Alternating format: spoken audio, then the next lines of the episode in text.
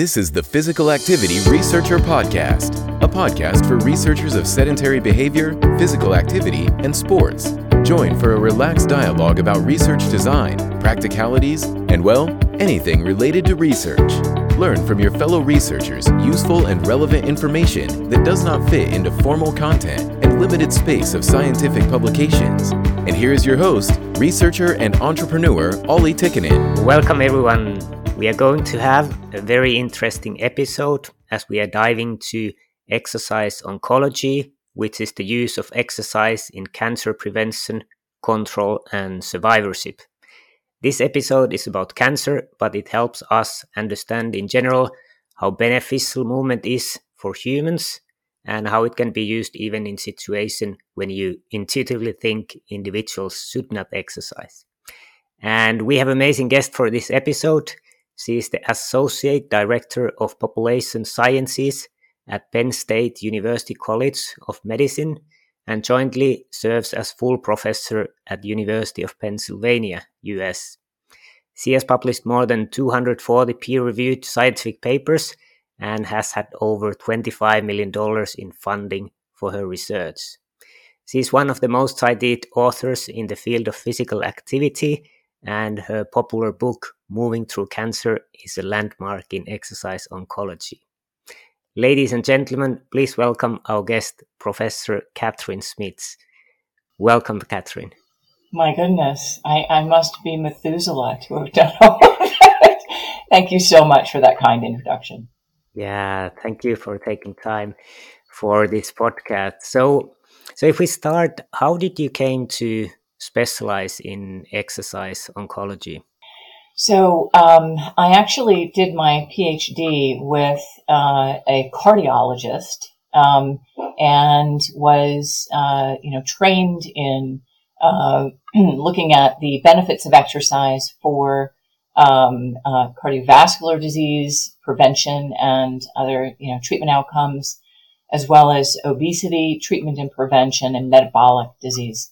And um, I was uh, funded to do my very first randomized controlled trial um, in midlife women uh, to see if we could um, prevent the increases in um, in fat that occur in women as they age um, by doing twice weekly strength training.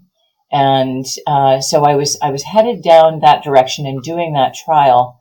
And um, I was, you know, sort of had in the back of my mind um, that, you know, a lot had already been done in these areas. And not that there wasn't more work to do, but a lot of work had already been done. The landmark studies had been published. Um, and so the question was, you know, where, you know, what's my niche, right? And I had a faculty mentor. I was a postdoc at the time and a faculty mentor who asked me to consider um, doing some reading and seeing whether I might be interested in working in cancer. And so, you know, when you're a postdoc, you have time to, you know, just, you know, stop what you're doing and, and do a deep literature search. So I did. Um, and it didn't take that long because the literature just wasn't that deep in exercise and cancer at the time.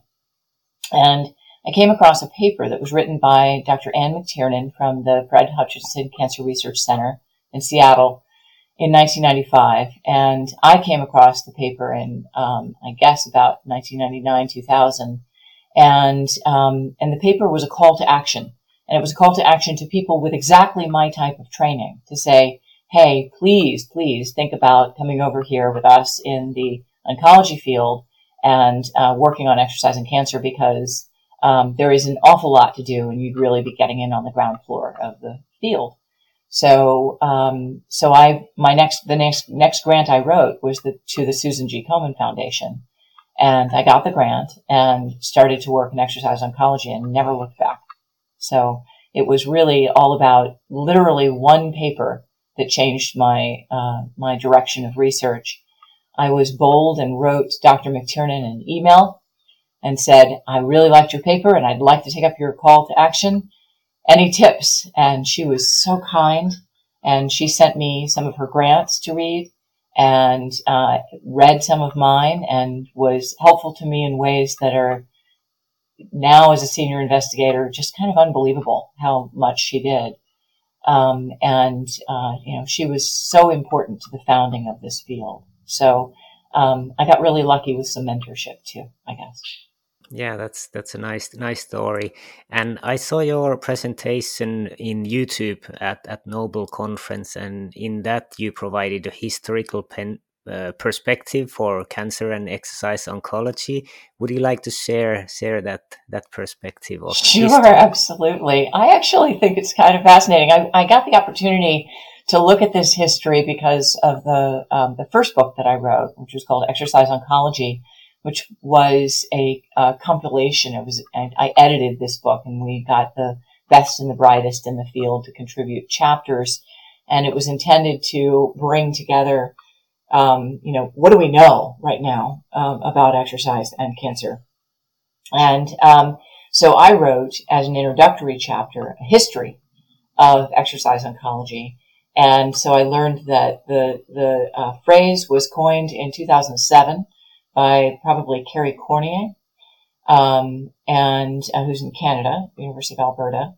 Um, and uh, if you go back in history, and I, you know, I did sort of a deep dive to sort of say, you know, how far back can you go and find literature that uh, helps us to connect exercise and cancer?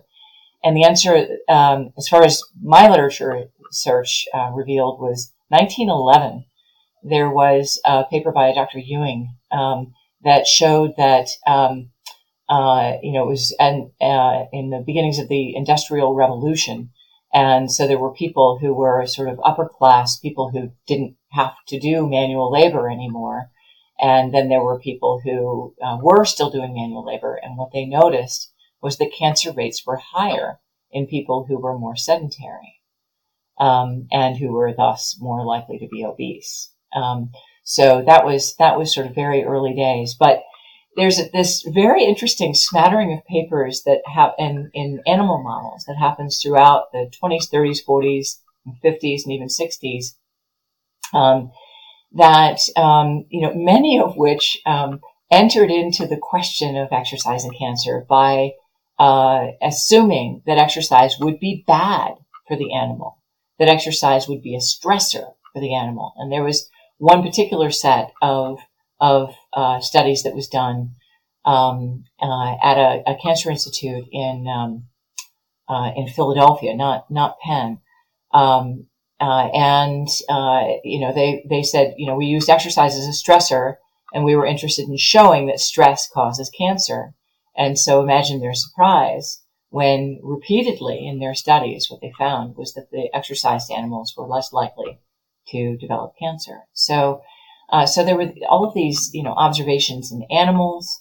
Um, and, you know, I found these, you know, sort of recommendations for the exercises for the patient, mastectomy patient from Memorial Sloan Kettering, uh, from the 1950s with, you know, a pictured woman with an A-line skirt, you know, like the bathroom, you know, you think of the, you know, what you see as a, as the picture of an outline of a woman on the bathroom door, um, at least in the U.S. And, um, and, uh, uh, you know, they they had you know recommendations of um, uh, all of these range of motion activities and uh, and swimming, which frankly is still really outstanding advice.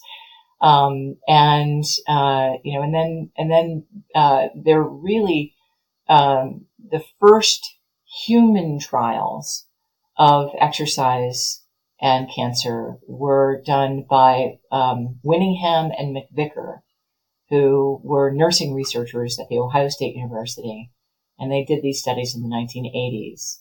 And um, you know, when when I think about what they did, what they were uh, were uh, you know undertaking, and the time that they were doing it, it was radical. They were asking women who were undergoing chemotherapy to do vigorous uh, cycling exercise, uh, stationary cycling exercise, um, during your chemotherapy. Um, and, you know, vigorous, vigorous exercise, you know, not, not just taking a walk, you know. Um, there's actually, you know, I mean, the recommendations now would, would not have us prescribe vigorous exercise at that time. Um, but, uh, you know, what they found was that it was helpful for nausea, it was helpful for fatigue, it was helpful for anxiety. It helped with changing, you know, body composition in a positive way. So, um, but then in 1996 there was uh, a review of the literature. This just cracks me up today. I mean, just to think about the thousands of papers that exist now, but there was a review that was published by Kerry Courneya and uh, Christine Friedenreich in 1996 um, that reviewed all four, all four of the clinical trials that had been done to date, and they concluded, not surprisingly, that more research was needed. Um, and that there were, you know, limitations to the research that had been done, um, but they were, um, uh, you know, prescient, uh, both of them, and they um, uh, even then were starting to uh, see the value of um, uh, creating kind of a, a, a, way of organizing our thinking about exercising and cancer. And so developed not long thereafter something called the PEACE framework. Um, and that's taken different names at different times, but PEACE is physical exercise across the cancer experience. And although it has revised by name and, and a little bit over time, the basic idea is that um, if we are going to try to study exercise in the realm of cancer, then we really need to think of it in different buckets of t- the, the cancer experience. So there's primary prevention, and then there's thinking about um, what we might do for somebody who's been diagnosed but hasn't started treatment, which we now call rehabilitation. What we would do for people who are currently undergoing treatment, immediate post treatment, and long term survivorship, or palliation and end of life care. So, um, you know, so they, they drew that out, you know, way before there were the trials to tell us that in fact, yes, we needed to be paying attention to time course. So, um, it's kind of remarkable what they, what they came up with. Um, by 2010, we had, um, the first ACSM roundtable, uh, guidelines for, um, for exercise and cancer and um, and they were they were um, uh, uh, in retrospect really mostly about what you shouldn't do. Um, they were mostly about safety um, and trying to prove to the clinician and patient that it was safe to exercise during treatment. Um, the more recent ACSM guidelines from 2018 are more specific, much more specific about you know what kind of exercise one would do for very specific outcomes. And there are additional um, guidelines coming in uh, in 2022 uh, from other organizations. So I'm not sure I'm at liberty to say, but um, uh, stay tuned. There are more guidelines coming for exercise. This podcast is sponsored by Fibion, a research device that has been shown to be valid in tracking sitting, standing, physical activity, and energy expenditure. Furthermore, Fibion has been shown to be valid categorizing physical activity into light, moderate, and vigorous intensity. In addition to scientific accuracy, Fibion provides automatically produced and easy to understand reports for research participants. Get scientific validation and learn more about Fibion at fibion.com/research. Fibion, from researchers to researchers. So, so basically, quite interesting points in the history. First, it was thought that it's a stressor and that it increases chances of getting cancer. So there's been some paradigm shifts. Do you see some parallels of history of exercise oncology to prevention and treatment of other health conditions? I think with many other things, it has gone in a little bit similar way.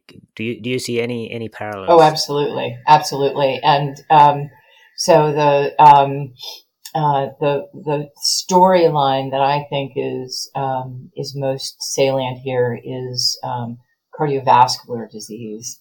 Um, and although you know back pain, pregnancy, you know the idea that you know we tell patients that rest is best um, is is historically how what we do um, with most health conditions. you know, when in doubt, tell the person to rest. That's that's kind of been the, the case for many different chronic diseases. And um, in heart disease, you know, uh, uh, you know, some of the the most amazing work was done in, in your neck of the woods in Scandinavia, um, in Sweden in particular. And you know, uh, uh you know, there's there's um, amazing studies that were done at Karolinska, just simply getting patients to sit up. Um, and if we got people sitting and in chairs quicker, um, then, you know, it was stressing the heart just enough that people that, you know, men, it was mostly men being studied, were better able to get out of the hospital quicker, which um, pleased the hospital administrators. Um, and so, uh, you know, my mentor, um, Henry Blackburn, was uh, instrumental in some of those very, very early studies. Um, and so, literally, that was sort of the genesis of moving us in the direction from, you know, the stepwise direction from, you know, rest is best and lie down, you know, rest and lie down to exercise and cardiac rehabilitation. Literally, the first step was have them sit up that literally was the first step. And, um, and it took decades to get from that to what we now recommend, which is, um, you should be uh, recommending exercise soon after a cardiac event or a cardiac procedure and getting somebody into a cardiac rehabilitation program as soon as possible. One of the things that I think is important to point out based on your question is that that required not just a, a shift and a growth in the scientific evidence base, it required a shift in the um, uh, the culture of that disease around that disease. So uh, today, if you ask the average person with a high school education in a westernized country if exercise is good for their heart, they're probably going to say yes, because there has been a culture shift. So people know that exercise is good for heart disease, whether you have it or you're trying to prevent it. If, on the other hand, you say, hey, your Aunt Betty has bladder cancer, should she be exercising? They'll probably say no. They'll probably say no, she should be resting with a blanket over her knees. Um, and, you know, it's hard enough to get through this treatment. It's hard enough to survive cancer. So, um, so we have a culture issue and we need to figure out how to, um, how to shift that culture because, um, you know, I think that, um, many patients and survivors would be very surprised, especially those that are less well educated, would be very surprised to learn that the evidence base is extremely robust to show us that patients who exercise before, during, and after their cancer treatment are much more able to survive their disease and they have a higher quality of life and better function. They're better able to return to work. Uh, you know, there are a variety of mechanisms for this, um, but um, you know, the, the, the benefits are, are broad and, and long lasting. And so, um, how do you change that culture? And gee, maybe that might be one of the reasons why I agree to do podcasts. So. Hmm. And and where do you think we are in that cultural shift? I think now there's a consensus among researchers that exercise is good is is it already within the clinicians uh, it's probably not yet with the public where where are we in this culture change in your opinion yeah i think that um, uh, that the researchers uh, know and i think you know i think we're there with the researchers um, i think that the uh, clinicians um, i think that there is variability there's, there's sort of an interesting question you've asked because the american uh, society of clinical oncology um, did a, uh, a survey of clinicians to ask, um, you know, what is important? You know, is it important for your patients to, um, you know, eat well, um, maintain a good, healthy weight, uh, exercise, you know, healthy behaviors? And uh, I believe that the, I don't remember the exact number, but it was near 80% said that yes, exercise is something that patients should be doing before, during, and after their treatment. But that might be a biased sample um, in that um, who's going to answer that survey? Is the doctor who thinks that uh, exercise and healthy behaviors is nonsense going to answer the survey in the first place? So, hmm, you know, so I can tell you, I live and work in a relatively rural setting in Pennsylvania in the U.S. and um, uh, at my institution, I would say about 60 to 70% of clinicians are on board. And when I talk to clinicians in the community who are not in academic medical centers, I'm going to guess it's more like 40%. So I think that there's variability in um, how much this research and the research findings um, have disseminated to the clinicians. Um, when it comes to the patients, I think that well-educated patients that get themselves on the internet and the ones who, you know, are looking at what we jokingly call Dr. Google, you know, and want to know everything about their disease, I think they know and I think they understand. Um, and I can tell you that um, the less well-educated um, and or rural um, uh, patients, um, uh, low-income patients, uh, are much less likely to understand a that it's safe and b um, that it would be good for them. And Um, so, so therein we have this sort of catch-22, right? So if you have people who are lower income, lower resource, lower education, where are they going to be and who's going to be treating them? It's much more likely to be in the community setting where the oncologists are less likely to have gone in. So they're not hearing it from their clinician. And we have evidence, there's published evidence that a lack of saying anything about exercise to cancer patients while they're undergoing treatment and afterwards is taken by cancer patients as not just permission, but a mandate to be sedentary. So we need those, we need to educate those clinicians. so figuring that out is, is a, is a puzzle. Yeah, so still quite a bit of work to do. What do you see as the biggest obstacles and how, how to overcome those in this, this change? Yeah, so um, uh, I am um, the founder of, of an initiative that is interested in this exact area. Um, it's called Moving Through Cancer. It's the same name as my, my book, my second book.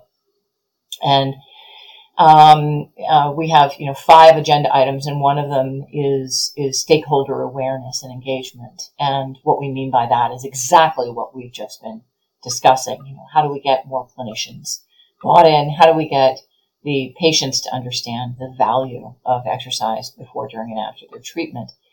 And um, uh, and you know, so um, uh, I it's one of the reasons I wrote the Popular Press book um, because now there is a book on you know on the shelf in bookstores and in you know on Amazon um, that is uh, you know intended to be written for the person who has been diagnosed with cancer and their you know their brain might be a little foggy right now, frankly. Um, so it's it's written at a very easy reading level, and it's it's written with the program being very very simplistic um, on purpose um, in order to um, help people to get through their treatment. So that was you know, item one. Item two, um, we recently acquired some funding to do a, a, stakeholder awareness campaign, and we have developed an infographic and a and an accompanying brochure. We're working on the graphics and trying to uh, fix it um, and make it, you know, exactly what we want it to be. Um, and then the question is, you know, how do we distribute it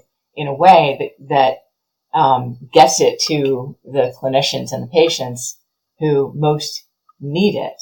And, you know, it's, it's sort of, you know, um, you know, have you ever seen sort of videos or pictures of a baby that doesn't want the food, you know, and they're kind of, you know, I mean, how do we, how do we deliver this in a way that is, um, makes it easy for them and makes it palatable? So one of the things that I've been interested in, um, that we haven't done yet, but I'm very, very interested in doing is the development of a, um, of a, a, a CME, a, you know, continuing medical education um, uh, webinar that is very, very simple.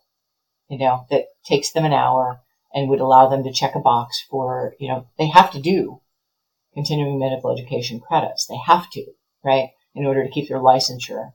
Um, so if we could provide something and provide it for free, we need to develop it and we need to get it um, accredited by the AMA and you know European sources, you know, all over. Um, and but then if we can, you know, um, uh, publicize it, um, then you know, can we do kind of an exercise in cancer 101 um, that makes it easy for the clinicians to see um, the benefits to their patients of simply telling their patients, you know, it would be okay if you did some exercise, or it would be great if you did some exercise. So how would they talk to their patients about it? What would they say? We've actually developed something that is um, a um, a much longer course um, that uh, is called Active Conversations, that is uh, based in motivational interviewing and um, answers the question, but I don't know what to say to my patient, right? And so um, we've partnered with an organization in the UK called Moving Medicine, and we have this beautiful course, and there will be uh, CMEs, and it's not expensive, and we'd like to get some sponsorship for this. But what we've recognized is that we kind of went to step two without going to step one there, right? Because when we try to ask clinicians to do this course, the only ones that want to do it are the ones that have already.